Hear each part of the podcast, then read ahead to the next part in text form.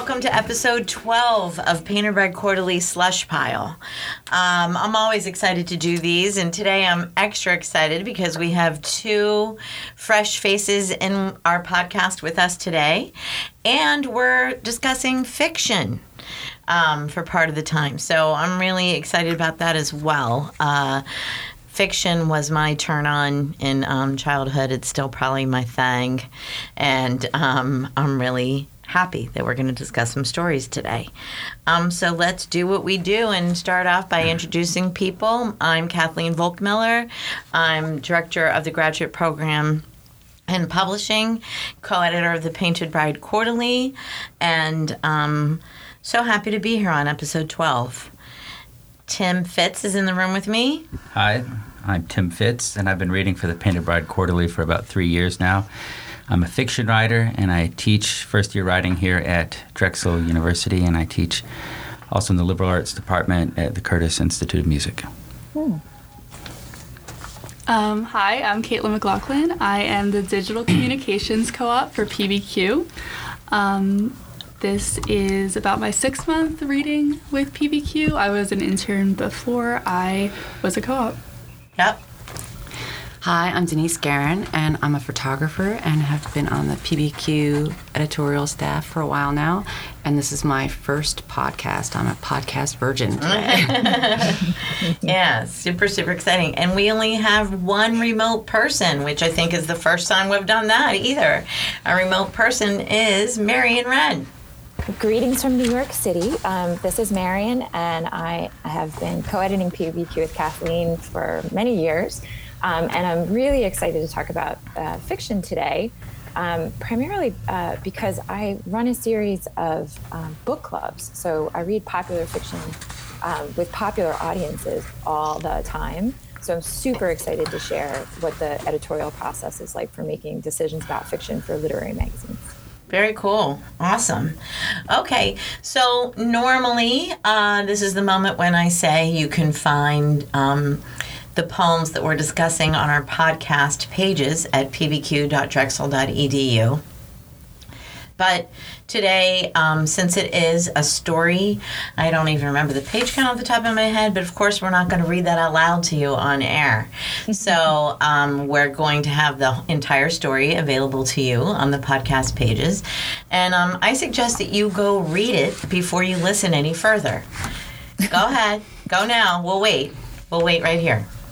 So, since we are discussing fiction, we're only going to discuss one piece today while we see how this goes. And uh, the story is Prufrock by Terry Dubow.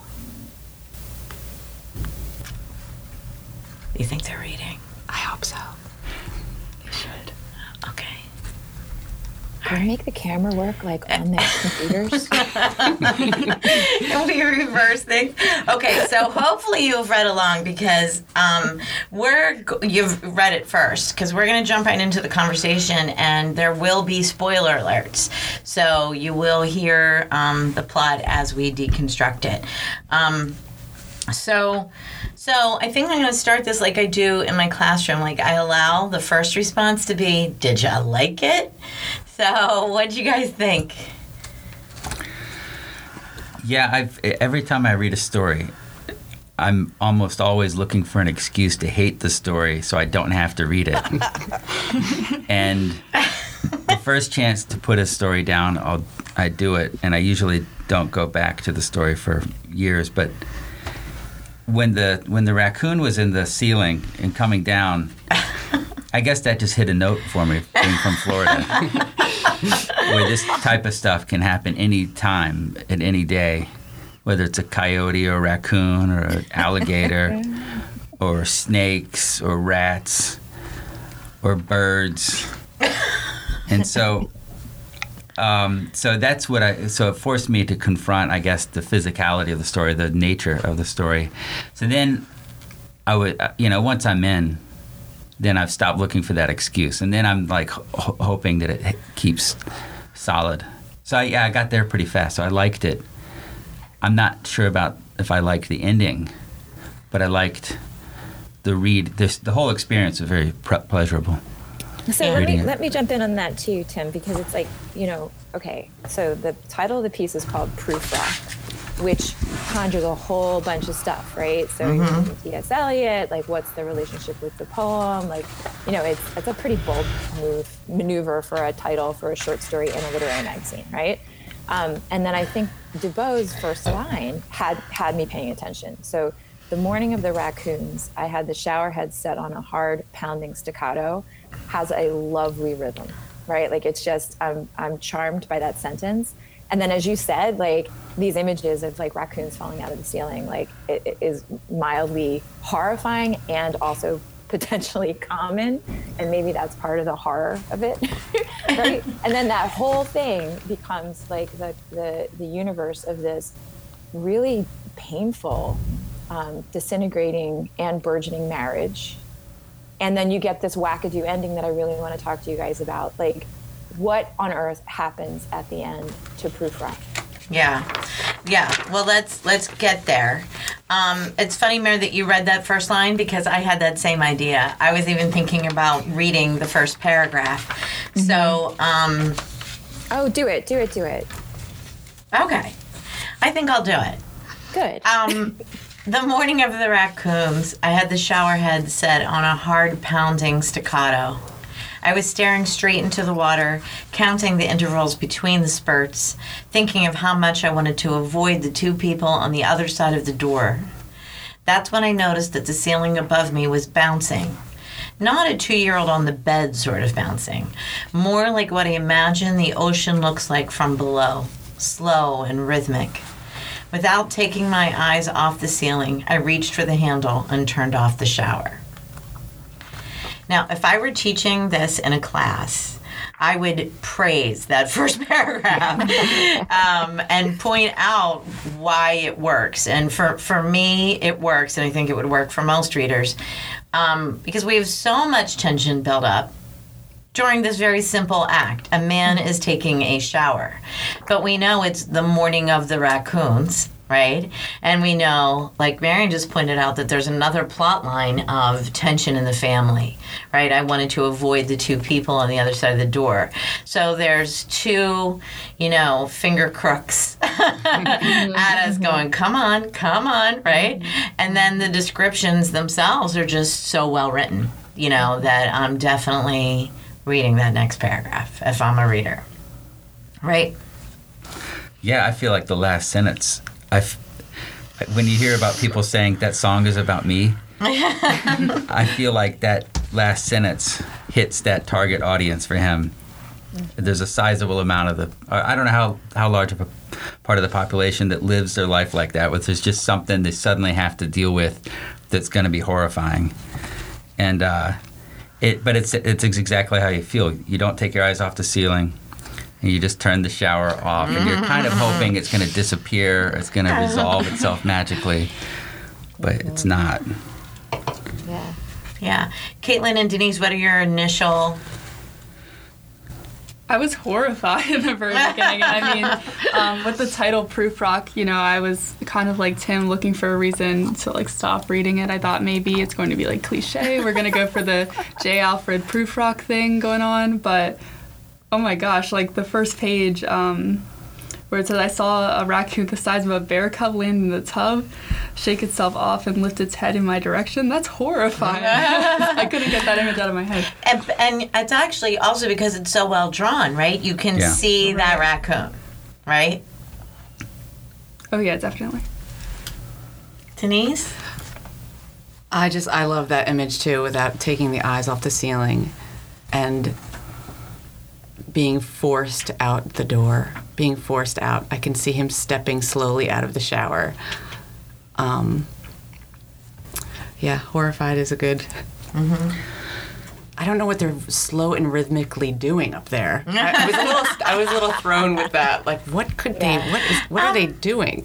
I think even if they were pacing, right, it might, if they're just pacing, I imagine like they, when raccoons come in your house, I'm sure Tim will correct me if I'm wrong because he knows about all the wildlife in America. But um, I also th- I thought it might be like a mother with babies. That was the that's what I kind of came up with. What, the, like Well, I- I- this fat raccoon mother and her when animals get in your house, they don't want to be in your house. They're trapped. And they, like, I know this for sure with squirrels. Right? Uh oh, Tim's making faces at me. I might be wrong. But I think when he an animal they're very happy up there. when an animal gets in your house, Right they might home. have been They're uncomfortable with us being in there. That's for certain. they might have been initially seeking shelter, but I think it's an alien environment for them, and they they are a little wigged, you know, when they get in your house. I know I know that squirrels when they get in, they want to get out immediately. They don't want to be there. So maybe I don't know. I just pictured them pacing like anything that was trapped. Hmm.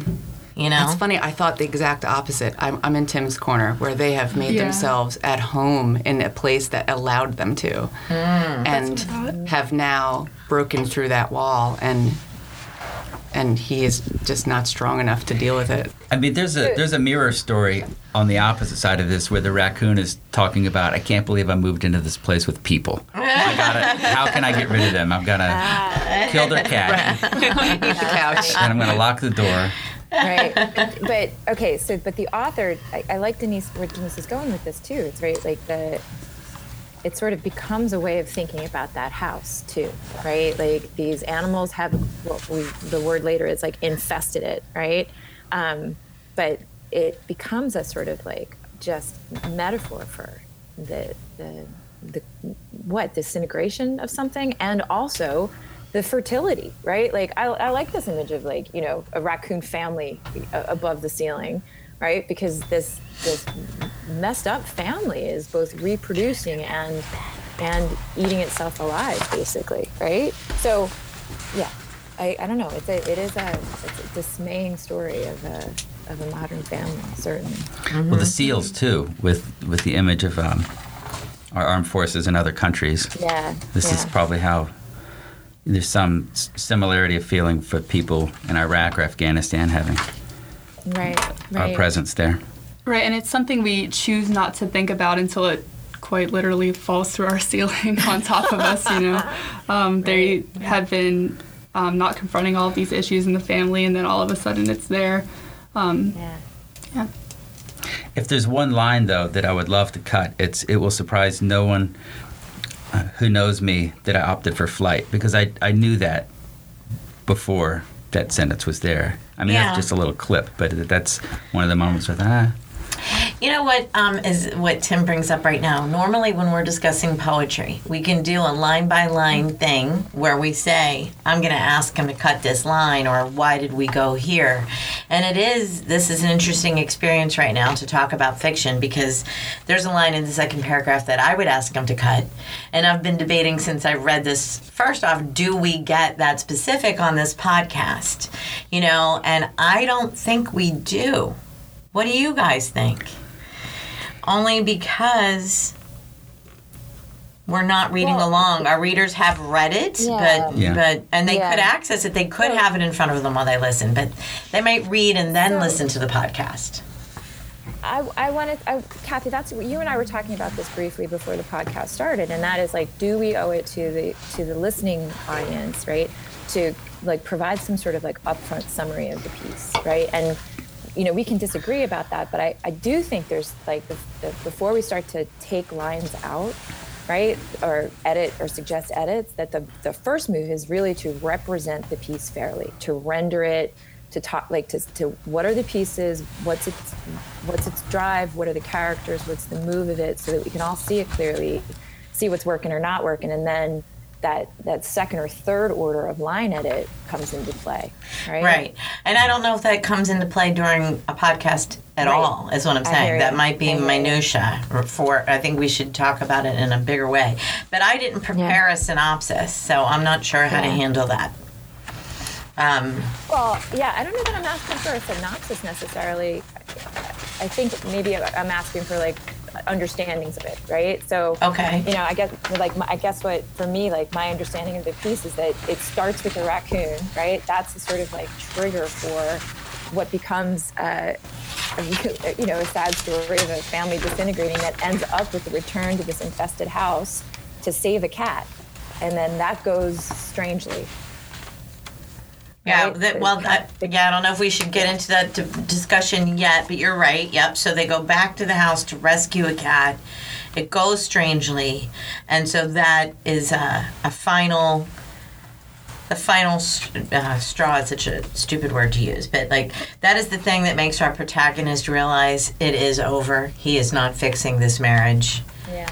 and um, he has to get out of Dodge with his Yeah. teen son. Well, what did you guys make of that the sort of middle of the piece where they've left the house, right? The, the wife has packed up their stuff in 30 seconds, right? And then they go to her her parents' house. Like, what's what was your take on the middle of the story? Well, and let's not forget the grocery store. The grocery Right. store in the mall was was fascinating to me. Um, I, for one, okay, so it starts with the shower and the raccoons infesting, and then he goes to work like a normal day because he guess he doesn't know what else to do, right? His wife completely gets, um, you know, f- freaks out, panics, and takes off to her parents' house. But he goes to work, and his job is um, at a gourmet grocery store in a mall, Right. which I never even heard of such a thing. But I guess that's what they have in in um, Cleveland. Maybe that's where our author's writing from. But oh, I think he does say mall in Cleveland, doesn't he? When he names the grocery. Yeah. So I'm already. It is McWilliams Emporium is a gourmet food store in the haughtiest mall in Cleveland. Um, right, right. We're going to make so many Cleveland jokes right now, don't we? Like, what does that mean if you're the haughtiest mall in Cleveland? Um, but anyway, so you know, I for one was having empathy for this man, and then he goes to this job which might not be the most rewarding or satisfying job, and then we get another layer that he's working for his in-laws. I felt that the in-laws were the way in to sort of know Lauren Yeah. because we don't really know much about her, and we get her character particularly through her father. I thought Right. Right. um, one of my favorite lines was he has the way of smiling while hating you. He doesn't move his lower lip. It's very off-putting, and I, I had to make the face myself while I was reading it, and I had to look at myself, and it's like the worst do we do that? smile. It is what you don't want to ever encounter that, and Right. it just gave me such a clear picture of her father. Yeah, yeah. And isn't his isn't his hairpiece judgmental too? Wasn't there like Yes, yes. Everything about the man. It was really. Yeah. I, I liked Yeah. the picture that he drew. And, and it's funny too. The cou- the couple, the mother-in-law and father-in-law. The mother-in-law just glares, doesn't he doesn't say words, right? He just she doesn't even Yeah. wave back when he comes in. Yeah. And then the father-in-law is kind of like up his grill in his face. I mean, He got their, in, you know. He's their raccoon. yes. This is, Uh, well said. But I mean, I, that that's it exactly too. Like before we get to this sort of like haughty mall, this quotidian, like desperate existence of his, right? He has left his wife and his son in the house with those raccoons and gone to work. Like I don't. That is so. Like uh. I have I, that that leap for me was really like, who is this guy? Like, who does that? Right? Well, that that's funny because I didn't I didn't. You know, she was also out of Dodge in 15 seconds. I didn't see that he left her at the house with the raccoons. I thought they all skedaddled and he went to work Well, and she went to mom's. yeah. Because she's an excellent packer. He, he packed up his stuff, and he didn't expect to see all of the stuff in, in his in this guest room at his in-laws' house, and that's where the penny drops that the marriage is over, right? Right. Like, oh, so, there's a- right. So a she was there longer. So that was our clue that he left before her.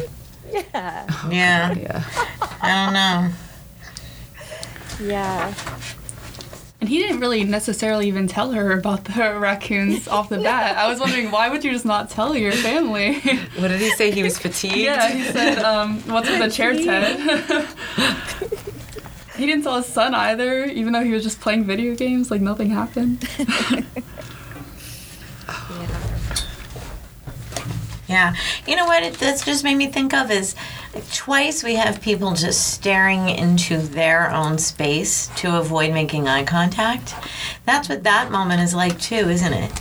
He gets dressed and goes to work. She she strokes her Prufrock the cat for a while, and the kid is playing the video games. We don't know how fast. I just know that uh, there is a line about how quickly she packed. Yeah, the, the father says it, right? That she packed in 30 seconds. And then he said she's Right? good at that or something Yeah. like that. Yeah. Yeah. Yeah. Yeah.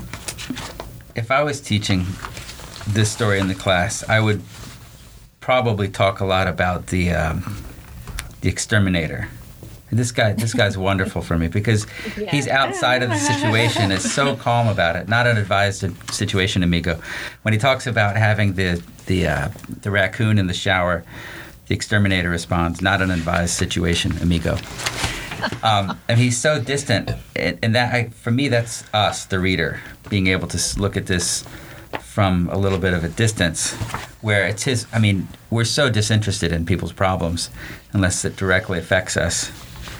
And um, and I like that he keeps this this guy in there for a little bit, keeps a keeps a presence. For me, that really softens the uh, the the hard edge of the whole raccoon broken saved marriage all these issues and gives us some uh, some distance and maybe pulls the rest of the story into relief in a way yeah i'm in love with the that that i mean for me that's brilliant. That's such a wonderful move for this mm-hmm. writer to put that guy in there. Jake the exterminator. yeah. Well, uh, on those lines too, like he's the one who says the line about "Let's see what Mother Nature has in store for us," mm-hmm. right? I think that's his line, and and for me, that sort of like chimes back to the moment in the in-laws' house where our speaker like like the penny drops, right? Like where he he realizes not only that the marriage is broken, but that his wife is pregnant, right? And like all that information sort of comes from the side a little bit and that too is mother nature right there's like these inevitabilities and this wildness to this thing that's also like crushingly contained in this this house you know this this unhappy home Yeah. There's a lot of masking going on. I noticed the author um, kept saying things like, I appreciate it, I really did. Also, I resented the heck out of it. Like, and then he does that a few times. Um, they were good people, but they were also terrible. So he keeps trying to mask his emotions, and that's kind of the whole theme of, you know, pretending things aren't happening, staying in your own little bubble. Yeah. Well, and, and at dinner, at the awkward time at the in-laws, where he's now discovered the boxes, he he it, it dawns on him that uh, Lauren is actually leaving him. Um, he goes in the bathroom mirror and gives himself a pep talk. Uh, almost militaristic pep talk, right? About, you know, you get out there and you do whatever it takes, right? And then when he gets out there, he's again rather ineffectual, and it takes him another minute, you know, beat, beat, beat to realize she's pregnant. Right. I guess that's goes with the whole like J. Alfred Prufrock theme, you know, not actually doing anything but constantly wanting to jump in and participate and take charge of the situation, but just kind of being a an observer. Mm-hmm. Absolutely. So okay, so to keep on going with what literally happened, so he makes that um, he makes the discovery that his wife is pregnant. They they fight, even dropping the f bomb at the dining room table, with stoic mother-in-law who still hasn't said a damn word, right? Um, and then Jeremy, the um, the the troubled teenage son, realizes that Prufrock the cat is missing. That they, she might have packed up that house in 30 seconds. She might have loved that cat so much, um, but she forgot the cat. So Jeremy goes on his first Navy SEAL mission with mm-hmm, dad mm-hmm. to see if they can retrieve that cat. And I this is not in there. This is me completely projecting. But I feel like our protagonist is hoping that if he gets Prufrock back, it'll be some some saving grace, right? Something that Lauren will maybe not take him back with open arms, but it'll it'll help his case if he can get that cat back. Right? But when they get to the house, he's afraid to open the door. They make no plan. They have no weaponry, right? they just go to the house and then stand outside the door, and dad is afraid to open the door. So I don't know what he was thinking, but Jeremy um, is seeing it like his video games, and he jumps right in. And now is the moment that Marion and I had a, had a different. We did not discuss this, honest to God. We did not. No, we did not. But Marion sent me a text that said he killed the cat. Question mark exclamation point question mark exclamation point and I went what? Because I hadn't read it that way at all. I thought Jeremy found the um the I don't know what would you call it, Jim? I mean Tim, the ripped up, the uh-huh. ripped up. I'm thinking of Jeremy and all these names. I read it as if the raccoons had killed the cat. That's what I Also, but I'd love it if he killed the cat. if he killed the cat, I don't I- think he killed the I cat. to He, you, he, he I have to tell you though, like I so so two quick things. I love the way that Kathy led up to this too because it's that moment where Lauren, like I can only imagine what Lauren must have felt like when she realized that Prufrock, the cat that she loved, is what she left behind, right? Like, Uh, she's the, excellent packer and forget of all of her things. Right, and Jeremy's like, you can be guaranteed she'll be a shitty mother, right? The finals, the, that last move starts with Lauren was apoplectic when we left to get the cat, right? So for me, the if we look at this, the penultimate part of the, the story, right? Um, it's uh, if I if I'm if I'm re- reading it right, and maybe I, I don't know, maybe I'm just a dark dark person, but there's something about like Jeremy goes into the like the room. There's like three bumps and a screech, and then he comes out, and then and then our our narrator says, "Please tell me that's a raccoon." Right. Like. What, Yeah, he like kills- I had to reread that twice. yeah. I heard two loud thumps and a screech, and then there, there he was, holding something in both hands in front of him. Right? Like, what? Well, like, what Maybe by happened? mistake. Can I? Do you can think I? he could have killed it by mistake? I have a big Maybe. reality check on this. A big reality check. If a cat has been trapped in the house with the raccoons, that cat is not going to be in an obvious place. Jeremy's not going to be able to walk in the room and kill him with his bare hands in five seconds. That cat is hiding somewhere. That cat's in a dresser drawer if it's not dead. Right? There's no, he's not going to walk in a dark room and find that cat that fast and kill it. Yeah.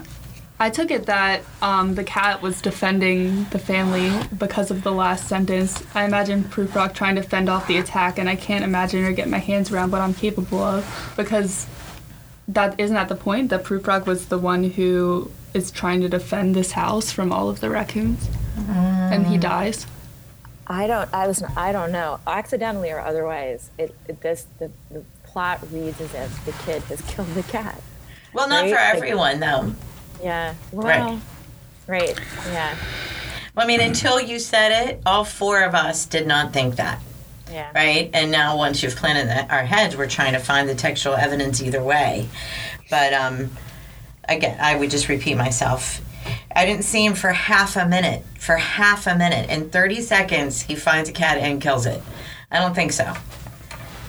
so, That I mean that needs to be cleared up. It could it, it could be the uh, raccoon that's screeching and running away, Mm-hmm. and that they the raccoon had killed the cat, and now he's just picking it up and holding him out. I don't think That's think true, Tim. That's I- true. Right. Right. I still don't think the cat would let the raccoon kill him. Would, it, the cat would get away. Cats are Yeah. cats are hard to catch. Well, and again, and then the the, the the likelihood that the drama of the cat being killed by a raccoon while they're standing there also slim, right? But it's two loud thumps and a screech, and then there he was, right? Yeah. So timing wire or, or what else? Something has happened. Either the raccoon kills the cat, or the kid kills the cat, mistakenly or otherwise. Two loud thumps and a screech, and then he's holding the the raccoon. And you know what? It's so funny. I just got finished watching the ESPN OJ series, and I and I realized, like, as we were talking about this, we were reading the textual evidence for evidence of what this crime. you know what I mean? Like, what happened here? Like, we only have pieces of information that are coming through, right? Yeah. And so, for, so for me, it's like both like a delight and also kind of frustrating not to have a clearer sense of this moment right like so that is that is both a strength and a weakness of the piece for me like i'm like Right. what just happened and then it ends so quickly with that little Yeah. denouement Right. And I had no question. So that I don't have the second half of it. Like, what? I don't have the what. I thought I got it. You know, the 2 thumbs are just the and definitely screech is a sound for raccoon for, in my mind, right? So two thumbs, you know, they they are big lumberous kind of bodies on the raccoons. I just thought that the raccoons were scurrying away. And the screech was one of the raccoons, still trying to defend the prey he just Ah, killed. Maybe. Yeah. you know, For, for me, rock doesn't have to die in the story. For me, if the if the raccoons just haven't been caught by the traps, that elevates the problem significantly. If the traps don't work, how are they going to get the raccoons? It's, this is a huge problem that he's not going to take care of, and it's easy easier for this guy to just walk out on the marriage than to fix the raccoon problem. To me, that's the story yeah. and it, I don't want it to be about Prufrock because I don't care that much about Prufrock. I mean, I I just don't care About the cat? about the cat that much. I mean, Yeah, I, sure. I don't want to see the. I, don't, You don't I just don't feel cat. anything. Yeah, I just have no connection to it. But I, Sure. I do feel a connection towards everything else in the story. The parents. But I mean, I. you guys, what's that? Tim, just deal, can you just deal with that very last move then? Like, why does he drive away? For you know, what I mean? why does he just drive away? Like, I don't know. The know, last like- 11 lines, I mean, as much as I love everything about the story up until the last 11 lines, the last 11 lines, I just am not into at all. And for me, that happens all the time when I'm writing a story. Um, a friend of mine that I show the, my work to will tell me, yeah, everything's great, but the last the, the last page sucks. Just redo it. And so I'll, you got to stick the landing, and then and it, sometimes it takes five or ten times, and then you stick it. Yeah, it's it's always the ending where people cop out or Yeah. tank out, right? Now, I'm not saying I felt that way about this one, but I'm saying endings are are hard, Yeah. and I wasn't hugely satisfied by this ending, but yet. You know, we sometimes talk about forgiveness when we're reading work. Like, the rest of the piece is so good for me. These characters are so real and so well drawn. And everyone but I guess mother in law is multidimensional. Um, I wasn't thrilled with that ending, but I was I'm willing to forgive it based on everything else that happened. And you know, and my, my kind of corny read is, you know, the protagonist is Prufrock. He can't do anything right. He just keeps kind of blundering along and getting in the car and driving away with Jeremy is you know, another move. He hasn't changed. This this Well, he makes episode, no decision. There's no, he Yeah. never makes any decision or even an opinion, kind of like you were saying, they're good people, but they're terrible people. He's caught in his indecision all the time. Yeah. Even with the, um, I forget his name now, the exterminator. Jake. He kind of calls out and feels like he needs to parent Jeremy, like sees the obvious lack of of of strength or Yeah. Well, that's another Jake moment. There's a lot of lovely humor in here. I don't know if I'm. Uh, this is a bad segue at this moment, but there's there there. I definitely chuckled aloud. I think quite a few times, and one of the times is when Jake says to um, the protagonist. Um, Hey, let's hope we both get laid tonight. Like, and it, it's out of nowhere whatsoever. And then he notices Jeremy, the teenager, because it's the first time Jeremy, the teenager, does or says anything. And he laughs at this. And then Jake changes completely and is like, stay in school, stay off drugs, keep your pecker in your pants. well he is oh, Right? he is so in charge he is like the polar opposite he is in charge of everything he's going to kill those raccoons he's going to parent that son he's going to get laid Right. he's going to scratch Right. his balls until they pay him like that's what he's going to do He's like that. he knows male. what he's going to do Yeah. So he's a cartoonish alpha male in, in juxtaposition to the protagonist, right? beta male, yeah. Jeremy says yes, sir, and and Dad has never heard him say sir before, right? Yeah. Right, And I just right. loved that the advice was the exact opposite. He said, "I hope we get laid," and then he goes, "Keep your pecker in your pocket." so he knew. He, Jake did know how to handle a kid, right? Yeah. There's a lot of chuck, chuckle moments. I think there are moments where where we chuckle. I think he also sort of parents the protagonist when he says, um, "It'll be all right, sport. I'll kill those bastards and leave you the carcasses to piss on." It, I mean, he's going to kill the raccoons, but it doesn't mean he's going to deal with them after that. He's Yeah. just going to kill them, and then he's that's it. And he still has to take some sort of responsibility for the situation. Yeah. Right. So, like, I guess that for me too is part of the charm of the story. It's like Yeah. all of these different kinds of masculinities getting played out here, right? Yeah. To, to more or less comic effect, right? Mm-hmm. Um, which, and I also think, like, again, that the the ending, just to draw us back there for a moment, like, there's such a sense of like fatherly protection, right? Yeah. Like driving away with Jeremy. I mean, if you follow the emotional logic through, he's in this terrible like situation with his wife. She's the one who forgot the cat. The cat dies, right? Why would he not go back to, to let her know this and instead choose to drive off? There's like some impulse to separate. Is it totally passive or is he protecting Jeremy? Like it's just, it's not clear. It's interesting, but it just feels a little Yeah. bit underdeveloped for me when Yeah. there's so much else going on beautifully in the story. Yeah, and it's funny that you would say that on develop develop part because I, even though this protagonist is not this like strong hero, I mm-hmm. would like to spend more time with this family. I really mm-hmm. would. I don't. I don't. I think they're really rich. Think about. I mean, this is 13 pages, so that's not a short short story, but I think a lot happens in 13 pages. And I think, Mayor, from the beginning, that he, his first um, insults directed at Lauren are her wanting to play stepmom, and Jeremy is mine. You Yeah. know, and that attitude doesn't stop. You know, Right. when Jeremy tells him he wants to join the Navy SEALs, he's like, "Give me two years to talk you out of it."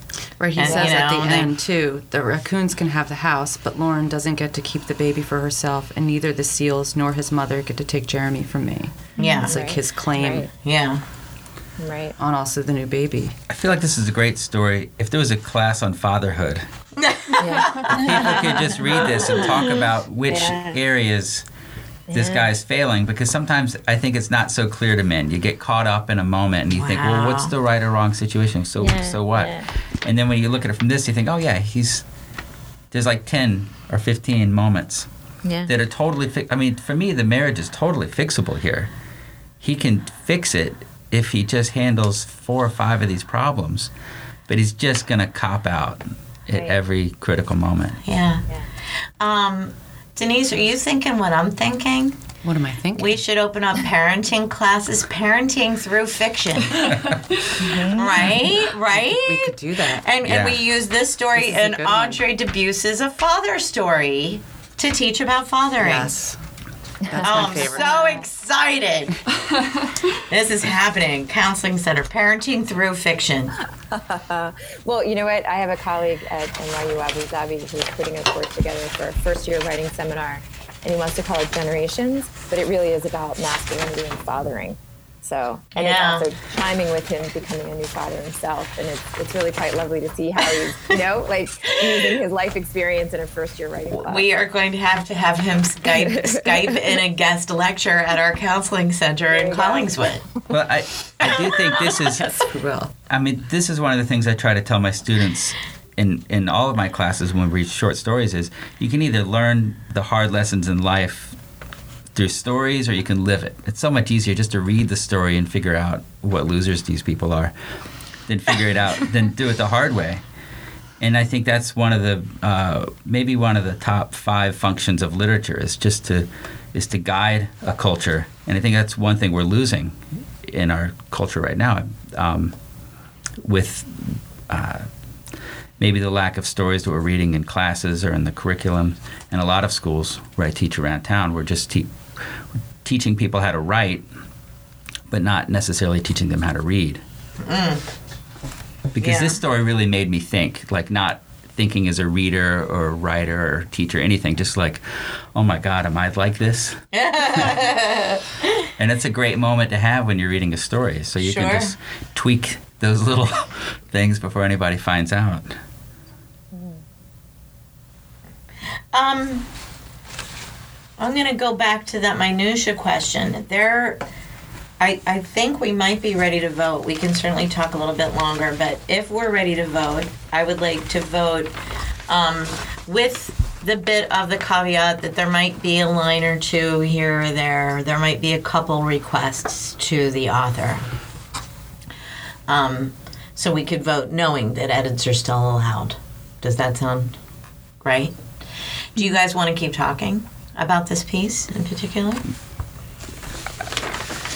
I think we're. I, feel think like we're there. could keep talking, but I think Yeah. we're there. Could keep going on. You feel good, Mayor, about voting? Yeah, let's vote. I think we're ready. Okay. All right, Joe, you ready? All right. One, two, three, vote.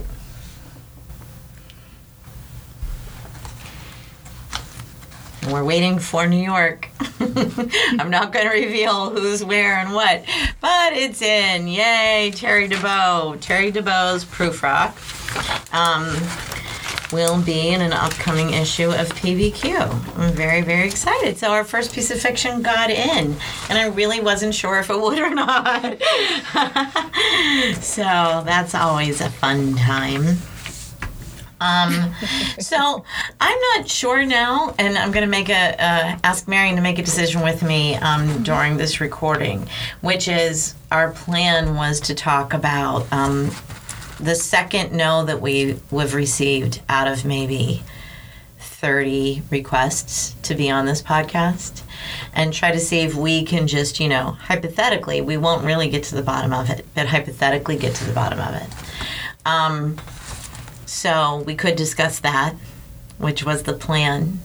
Or the new idea would be to discuss fiction on a podcast uh, and liken it to film review podcasts, TV synopsis podcasts. Like, are people listening to them instead of watching a little of both? What do we do? What are our habits and and that kind of thing? What do you I guys? actually I like the second uh, topic because it, it really does give us a minute to just reflect on what we just did yeah. just- and think about like how people are listening to podcasts, right? Sure. And why. So I think that's a great topic. Okay. Yeah, it's more related to what we're doing right now. Yeah, we can yeah. save that other one will last. That other one has a shelf life. So, Yeah. um, so while we were talking before we got on air, um, I'm very much a podcast addict. I know some people aren't. and I make various decisions based on um, if uh, the example I used earlier is Pop Culture Happy Hour is one of my favorite um, podcasts, and they will put, you know, right in the notes, uh, right even what you see on your phone, what they're going to be talking about. If they're going to be talking about something that I intend to watch, I skip that podcast until I watch whatever that is. If they're talking about something I have no intention of ever watching, but I know it's happening in the pop culture, I will listen so that I know about this thing that everybody's talking about, right? Um, and Marion, you were saying earlier, do you have friends who do what? Yeah, so um, I met up with some friends, some colleagues from NYU. We had brunch the other day, and we were just comparing notes about the podcasts we listened to. And some of them were saying that they actually enjoy the like recap shows um, in both podcasts or even sort of like YouTube video recap shows for television series, like Game of Thrones, for instance.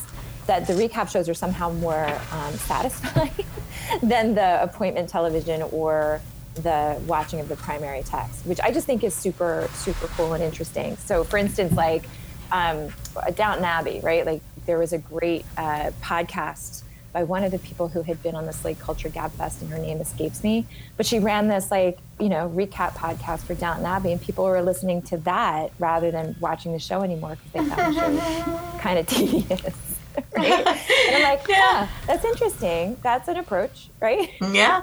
Well, yeah, it might be so show specific, right? Yeah. Uh, Downton Abbey in particular, my joke about Downton Abbey that it, doesn't matter if I fall asleep while I'm watching it and I can just watch the next episode and it won't even, you know, like so Right. little ever happens. Um, Right. So, what are what are other thoughts on this phenom? I really do the same thing. If I haven't seen, you know, a music video or something like that that really adds up to something important in pop culture, then I'll definitely just look up YouTube videos or articles about it. I know with Lemonade by Beyonce, I like never actually, I never saw it um, because I never downloaded Tidal and it just, I just never got around to it. But I, you know, watched all the YouTube reviews of it and um, read all of the reviews of it. So I feel like I saw it, even though I didn't actually, didn't Right. actually see it. Yeah, you know what? That that actually came up in one of our podcast ones, Beyonce's Lemonade, because of that, because it becomes like a part Yeah. of your um, psyche and your you know our culture even if you don't experience it you can't avoid certain things right Yeah. Well, I say too, like the spirit of the Slush Pile podcast, right, is to what what's the phrase we use? Like we're pulling back the veil on the editorial process, Right. right? Um, so that's our motive for it. But like I'm, now, I'm thinking, well, what's an audience member's motive? Show like this, right? Yeah, to listen to editorial like discussion, but like, is it also a kind of gatekeeping? Is it also a kind of like a vetting of the material so that the the show is saying like, okay, this piece is worth reading, this piece is not worth reading. So now I may go back to the the show notes or the the publication to read it, or you know what I mean? Like, mm-hmm. so what is the logic of the of a podcast like this or critical review podcast? Is it is it a kind of gatekeeping? Is it a kind of review? Is it or is it a recap? Right? Like, and I think you know the recap show is completely different than what we're doing. You know, Right. so what what is it? How does this thinking about the audience help refine what we're doing, especially for fiction? Like, it just feels different for fiction than it does poetry.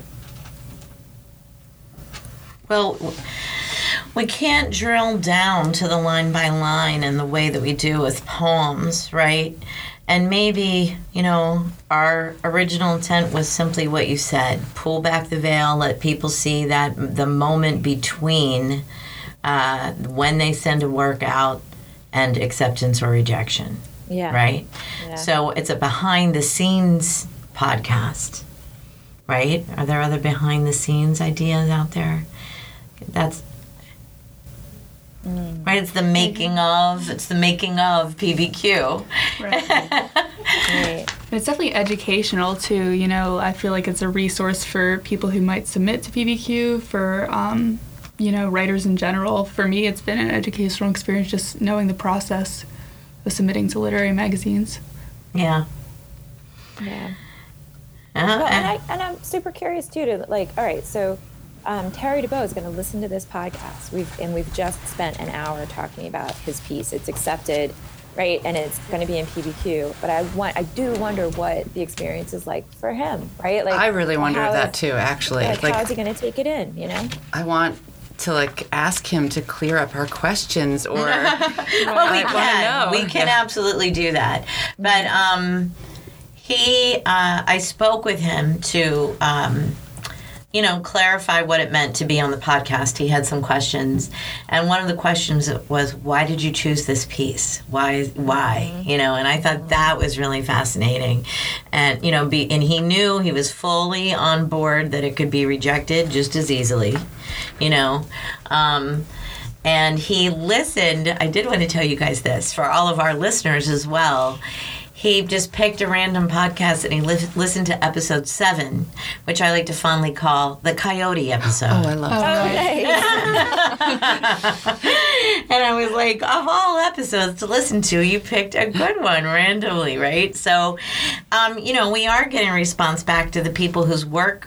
For, from the people whose work we discussed, obviously they've all been poets, but everyone has been um, going into this terrorized and thrilled, you know, like uh, riding a roller coaster, even though they're afraid of it. Um, and, you know, we've had people say that they've responded very emotionally, that they cried, uh, you know, but people are using, but not because we were so mean. because the what they had written about was so personal and emotional and evocative um, but all of the feedback, even from people who have rejected, has been that was fascinating. Here's So- my question to Terry Dubow. Terry Dubow, Yeah. who killed the cat? or, or are we supposed to wonder if Right. am I left to wonder, and I'm okay with either either Yeah. answer? Yeah. Yeah. Well, we can certainly ask him. Um, but that doesn't mean we're going to publish it or make it public in any way. So, all of our readers, in fact, that would be a great, a great, uh, maybe it could go viral, the debate online. Who killed the Who cat? killed Prufrock?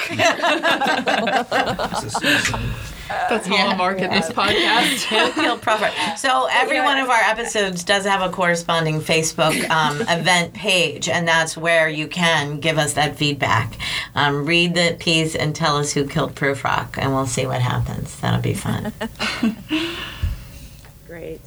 Yeah, so I guess we should wrap up now. I guess that's it for today. So episode twelve, successful fiction uh, conversation. I would I would call it that, and I would say please um, listen. We come out every other week.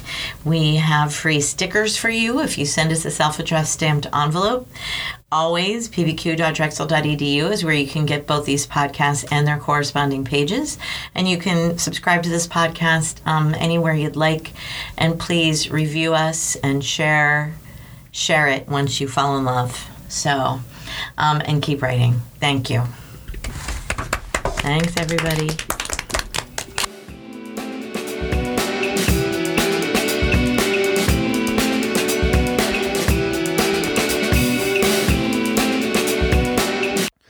This podcast is produced through a joint venture of Drexel University's Office of Information Resources and Technology and the Painted Bride Quarterly magazine. This podcast is the property of Painted Bride Quarterly magazine.